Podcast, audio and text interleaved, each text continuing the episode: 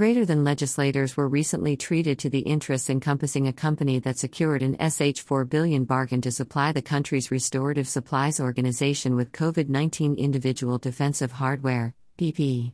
A parliamentary committee examining the SH 7.8 billion Kenya T. Greater than. Greater than tweet.